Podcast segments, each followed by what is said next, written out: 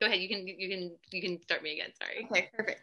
So just tell us a little bit bit about who you are, where you grew up, and your high school career, things like that. Okay, so my name's Glory Gong. Um, I grew up in New Hampshire. My high school career, I was thinking about that question, and I was remembering at some point during high school he, overhearing an adult say something like, "I would just die if I were a high schooler again." I would, ha- I, you know, I hated, like it would be torture to go back or something like that. And I remember being like, "What? Why? I love being a high schooler." And I just felt, and so it's funny now that I could look back, I can see why it's such a hard time for some people. Like there's so many ways in which you're growing, and people aren't like all the way to them, all the way themselves yet, and so it can be, it can both be hard to like figure out who you are, and then like your peers haven't figured out all the way either. But I remember just feeling like I was so alive. Like I just felt like my brain was on fire all the time. Like you were being introduced to all of these new ideas that were so exciting, and you were learning how to do sports, and you were learning how to like do all of these like social things, you know, like how to make friendships were going to last for the rest of your life. And I just remember it was a time when I felt like sometimes really good and sometimes really bad, but just really, really alive. So I don't know if that was your question about my high school career. I mean, I I really liked studying, so I also think like I went to like a very academically focused high school and I loved that. Like I feel like I found a lot of friends and people who just like really cared about the world and about ideas and like taking study really seriously. So that was a really great environment for me where I felt like I got to just be with other people who were really excited about that kind of stuff. You went to high school in New Hampshire, right? Mm-hmm. Okay. And you grew up there your whole life until well, I would kind of grew up all over. I was born in California, and then I lived in New Jersey and Kentucky, and then um, for a long time in New Hampshire. That's where I was when I went to high school.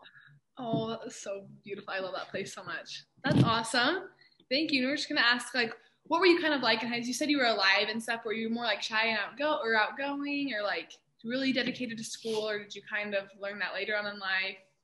Were you always pretty much super educational, like focus minded?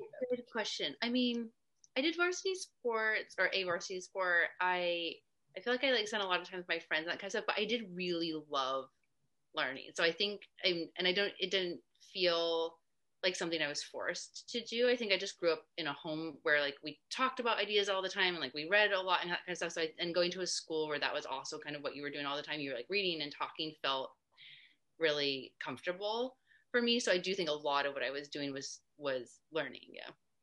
That's awesome.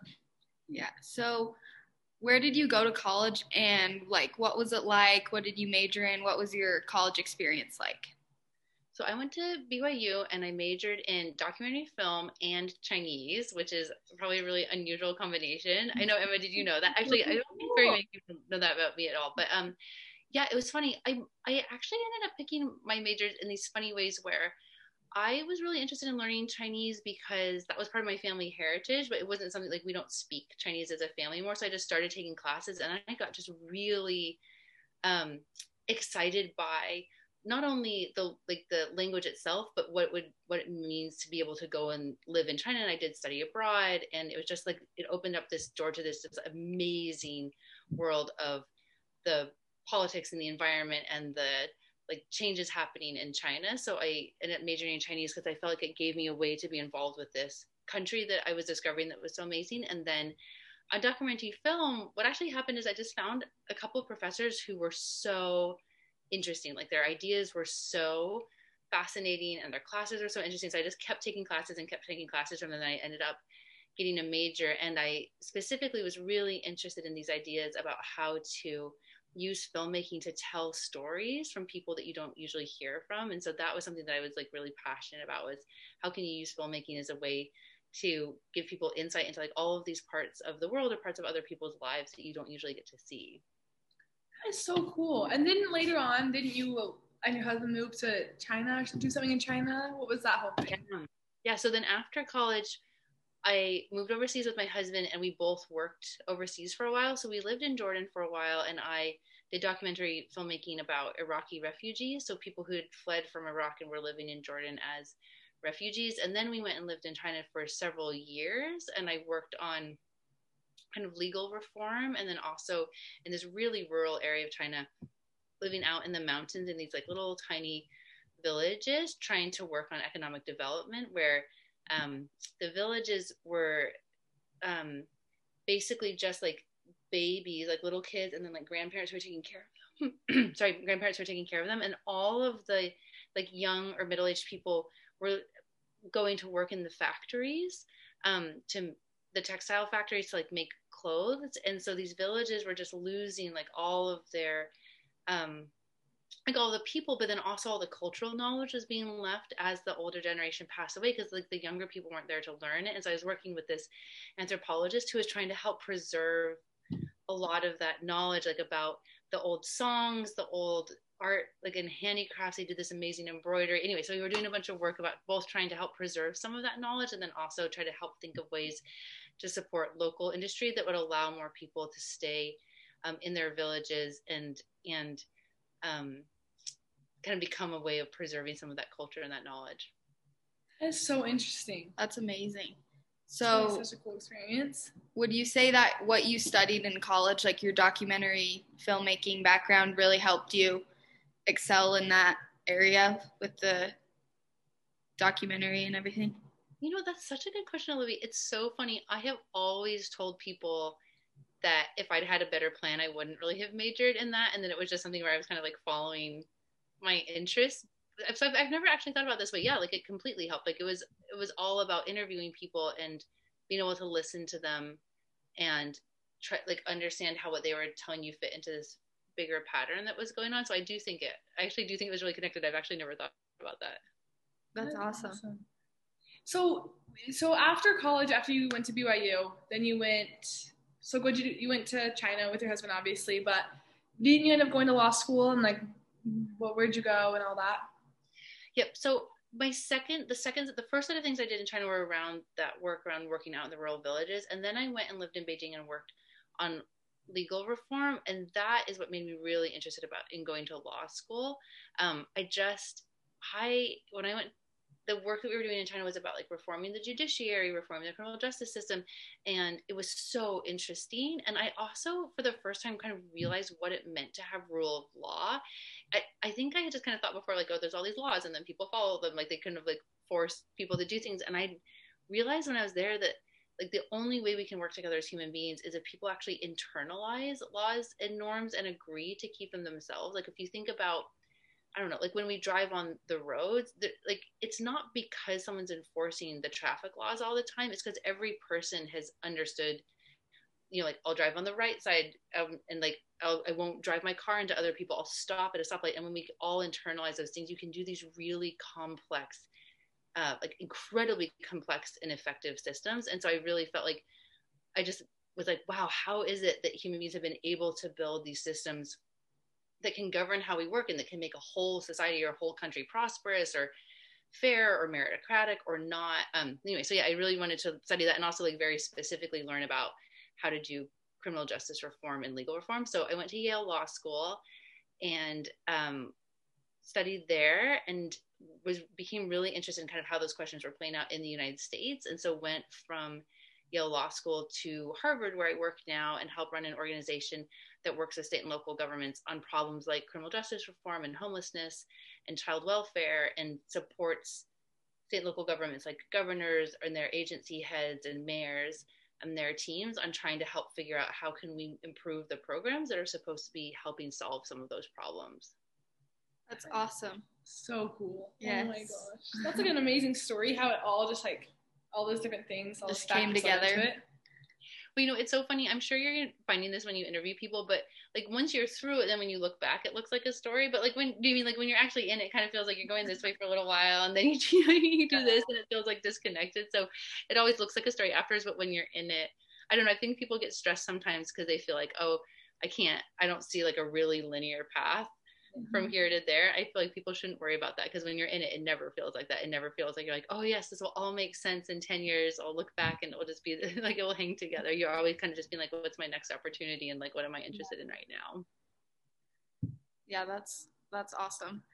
Um, so obviously law school is super challenging, let alone Yale Law School. So what do you what did what was the most challenging part of law school for you the most challenging law school part of law school by far was that I had a six month old baby, and then when I started, and then during my 2L year, during our break for our one week, like our one month break for finals, I had our second kids. So they were two years apart.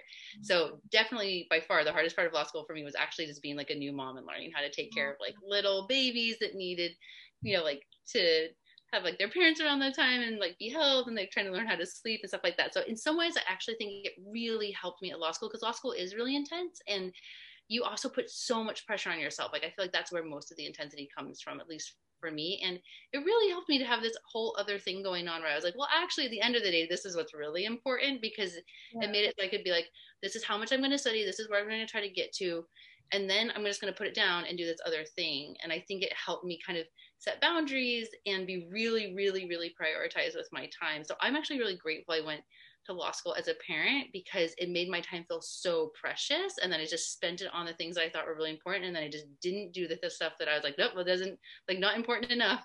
And so it made I think in some ways my time less stressful because I had this other really important thing I was trying to do of learning to like be a mom and take care of a family and so I just didn't do a lot of the stuff that I think could have stressed me out or created extra pressure for me because I was just like I can only do the stuff that I feel like is the most important and then the other stuff I'm just not going to do. Yeah. No, I'm sure that's. I didn't know that you had. You're just barely having kids, and you did law that's school. Amazing. That's impressive. That is amazing. So you said that like that's the hardest part about law school, but after that, you went to. Uh, so right after law school, did you start working at Harvard? Uh, working at Harvard, and what would you say is like the best parts about Har- your job right now, and some of the hardest parts? Would you say? That's a really good question. Um, I mean, I think the hardest part about my job is the problems that we're trying to work on. I have just an amazing team of people. Like it's my colleagues are so incredible and I'm so inspired by them and they're like easy to work with. They're just super smart and super motivated and it's just easy it's just easy to go to work with them, but the problems that we're working on are really hard. Like homelessness is a really hard problem. Criminal justice is a really hard problem and they're problems that are way too big for any organization to actually fix by itself, even if it's an organization of like really smart, nice, motivated people. And so that can be really discouraging. Like when that you're trying to take on a problem that's just like way bigger than you actually have an ability to solve. Um, so I think that's the hardest part. Is like it's just tough. Like people's lives are so hard. The things that some people are going through are so um, sad and and challenging. I think it can feel discouraging. Also, like how deep rooted the problems are. But did, Emma, did you ask about like what's the best part? Because I will say like the yeah. flip side of it is it means I have to think all the time about being part of like a much bigger team. Like both that I'm on this big team at my organization, but then also that our organization is part of this bigger team of other organizations and people who are all working on these problems together. And that can feel really exciting because there are like really exciting pieces of progress that you can make when you work together. And so the challenging part is just how just how sad and tough some of these problems are. But i think the best part of it is feeling like if you can be really um uh like uh, deliberate about how you partner with other people and position yourself on the kinds of things you work on you really can make exciting progress on some of these hard problems. Yeah that's so cool. You guys all work together? Yeah. Different. So just um, out of curiosity, your organization, you work to solve problems like criminal justice reform, homelessness. Is that? Mm-hmm. Yeah. So the way we work specifically is like a governor or a mayor or one of their deputy or agency heads will call us and they'll say something like, "We're we're really trying to help figure out how to get more families in our state substance use support because the child welfare system has seen a lot of families come in where opioids or other drugs are a big part of the reason that kids are having to get removed from their families and so we'd rather get them you know preventative services early so that kids don't have to be taken out of their families or um, they'll call and say you know like we're really committed to trying to make it so that people aren't locked up in jail just because they're poor. There are a lot of places where if you can pay, you can like leave jail and wait to go trial. But if you're poor, then you have to stay, and then you often lose your job, or you know, there's no one to take care of your kids. And so they're saying like we're trying to change that system. So they'll call and like say like this is one of the types of problems that we're working on, and then we'll hire a group of people who goes out and works in that government, like in that state, to help them try to create a specific project that will help them make progress on it, and then get that project done. Wow. That's amazing. So cool. Just yeah. like I've never even heard it from like a first-hand point of view, what that kind of would be like. But that is so cool. You went yeah. to law, or you went to Yale. Now you're at Harvard. That's like That's so cool. Do you so? You think like what motivated you to want to be able to do all of that? Like, how did you?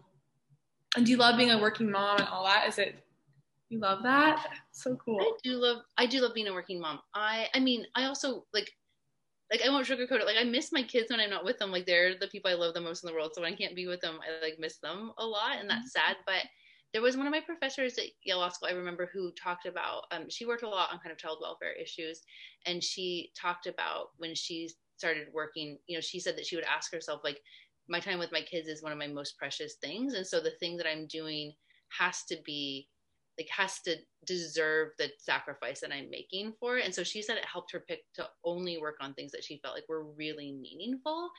And I think being a working mom's done the same thing for me. Like it's gone from me being like, oh well, like I, I guess I just have to have a job or something like that to being like, I would like I really want to be with my kids. And so if I'm to do something else, it has to be something that deserves the sacrifice of me not spending time with them. And so I, I try to just pick working on things where I'm like, this really matters. It really matters that there are people in the world who don't like don't have housing stability or aren't safe, you know, or are in jail and, and need to have more freedom. And that so I think it's helped me really focus on the kind of work that I like, really want to do.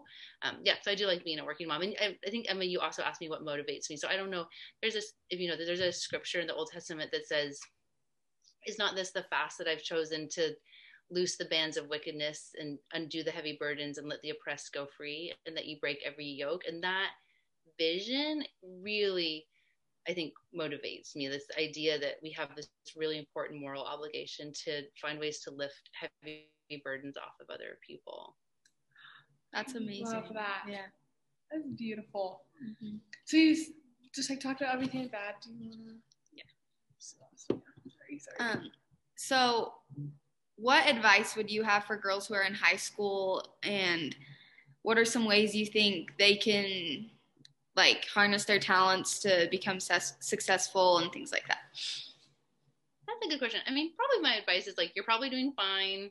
Like don't worry too much. But like if they really need advice i mean i guess what i would say is i wish something that someone had said to me or I probably someone did say this to me but i just wish something i'd heard more clearly when i was in high school is that the best way to learn something is to try it and there's so many things that can stand in the way of trying something. You can be worried about making mistakes. You can feel like you have to do something else to get qualified first. Like you can tell yourself like oh i can't try until i get some other qualification. You can be kind of worried about feeling shame for some reason. And there are all of these things i think let us stop ourselves from trying things and that really is just stopping us from learning. So i, I wish when i was in high school i would have heard more clearly this message like just try like don't be worried about messing up messing up is the only way that you can learn something you should actually be hungry to have as many mistakes as early as you can because that's how you'll learn about yourself and about how other people and to not be like so careful and worried about being perfect or getting things right to just be like starving for experiences even if they're ones where like you didn't get it right that's so true because yeah. I always get scared. I'm like, I gotta wait to do this or that to like try something hard or scary. But no, like you just need to do it right off the bat because that's how you're gonna learn the most.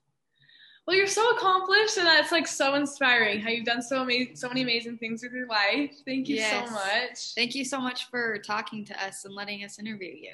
Yeah, of course. Send me your thing. I'll follow you on Instagram and good luck on your project.